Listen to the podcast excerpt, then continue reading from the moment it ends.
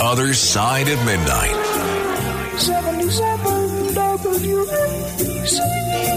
Local Spotlight.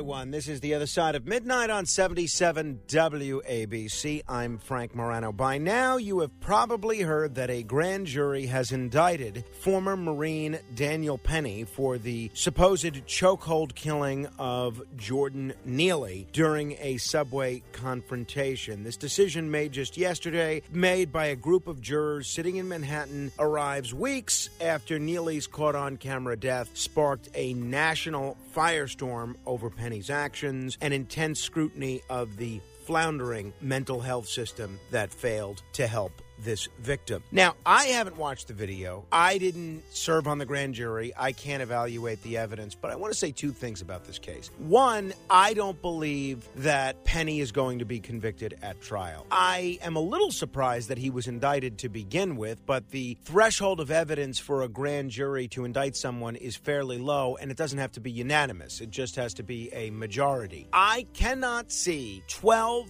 New Yorkers, 12 Manhattanites who know what it's like to ride the subway and be approached by someone who's clearly mentally ill, talking about killing people, saying they don't care if they go to jail. I cannot see 12 jurors convicting this person. So that's the one thing. The other thing that I'm afraid of with this indictment is that if you're a good Samaritan and you see someone on a subway threatening other passengers and potentially causing a dangerous situation, threatening others, saying they don't care if they go to prison forever. I'm a little concerned that this might cause the next Good Samaritan not to intervene. We rely on Good Samaritans to do the right thing. We rely on passersby to help strangers when it looks like they need help. I'm not going to judge because I didn't watch the video and I don't know the evidence. I'm not going to judge whether Mr. Penny went to, went too far or not. But I will say that if I was on this train, I want someone like Daniel Penny on there. And my concern is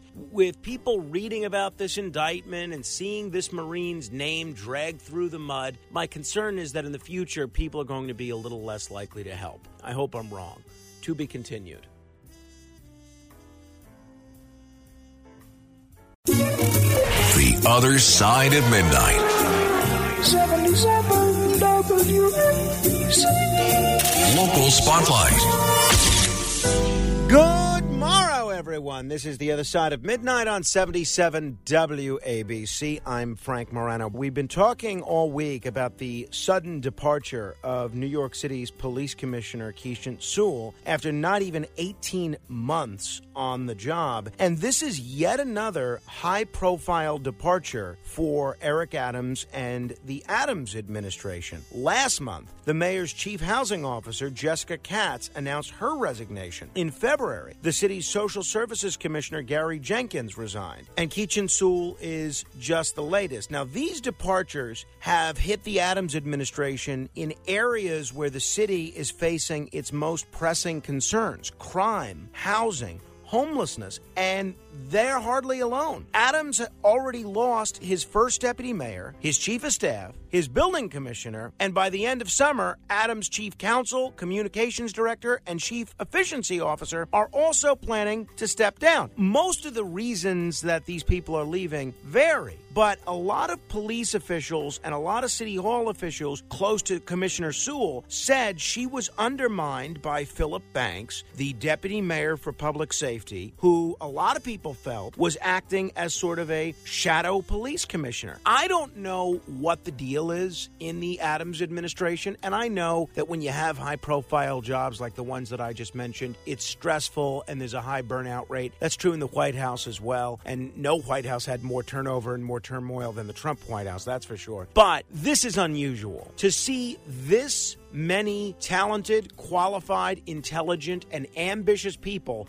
leaving these high profile jobs at a time when they're needed most, it tells you that there's something wrong with the management in the Adams administration. Adams was asked if he was a micromanager. He gave sort of a weird answer yesterday where he said no, but then based on the answer he gave, it was clear that he was. The mayor needs to get in the habit of choosing the best people who know how to run these agencies and then let them do their job. You're the mayor. Your job is to hire the police commissioner, not be the police commissioner. Same thing with every other job that I just mentioned. Mr. Mayor, get this ship going on the right direction. New York's counting on you. Beam me up! To be continued.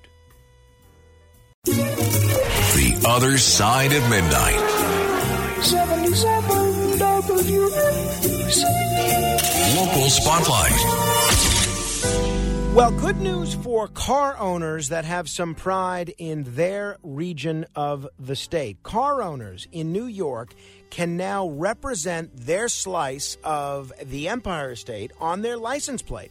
Albany's Department of Motor Vehicles unveiled a new line of custom license plate Monday that showcased 10 different regions of the state. Instead of the current plates that jam attractions from Niagara Falls to Montauk into one backdrop, the plate for New York City featured a view of lower Manhattan with Lady Liberty in the foreground, while residents in other locales could opt to show off scenes that represents the Adirondack Mountains or the Hudson Valley. Other plates feature logos of things like New Yorkers' favorite sports teams, fraternities, sororities, professional organizations, military affiliations are even available. And drivers who order the new license plates should be aware that the state will not allow any vulgar vanity plates. I became aware of this because my wife, who's from Long Island, sent me an email saying, uh, How would you feel if we bought one of these license plates? And it's a picture of a Long Island license plate. And I said the truth, which is, you know, I'm a proud New York City resident, proud New York boy. But uh, if you want to get that for our car, honey, because we share a card now, go ahead and be my guest. I don't care. This was her car first.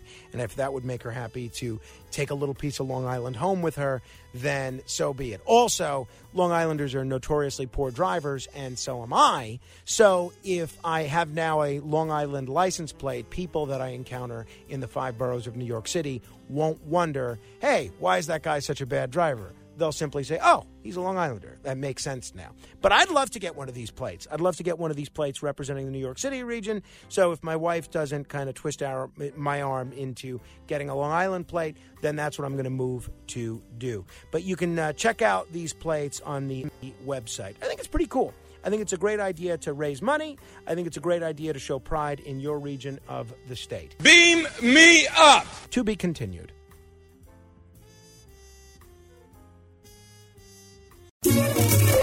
Other Side of Midnight. 77 WABC.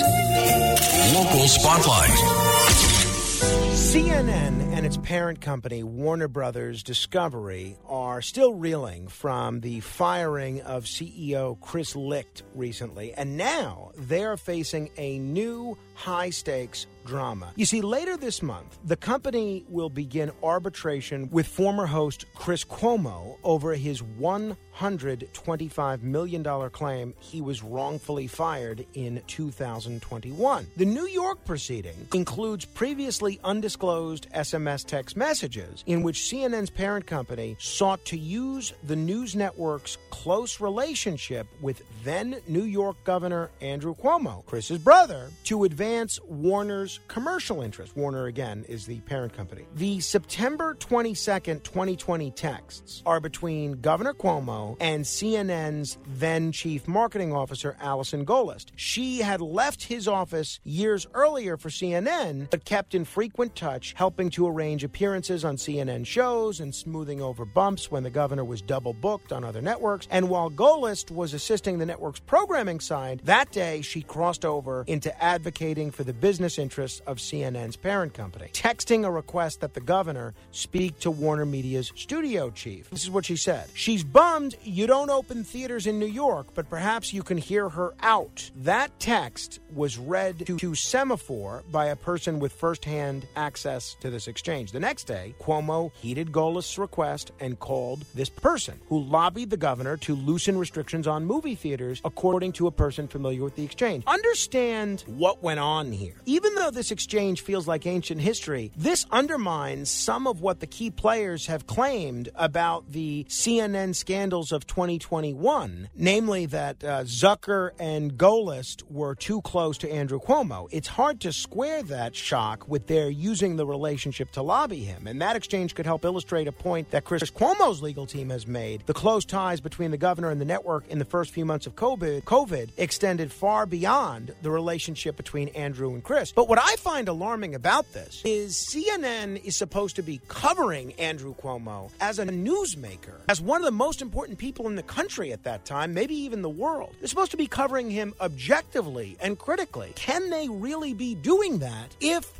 their very staffers, while they're getting paid by CNN, are lobbying the governor to do what they want. I think not. You wonder how often this goes on in media. The cozy relationship between news networks and the politicians they cover. I think this is a pretty damning indictment. Beam me up. To be continued.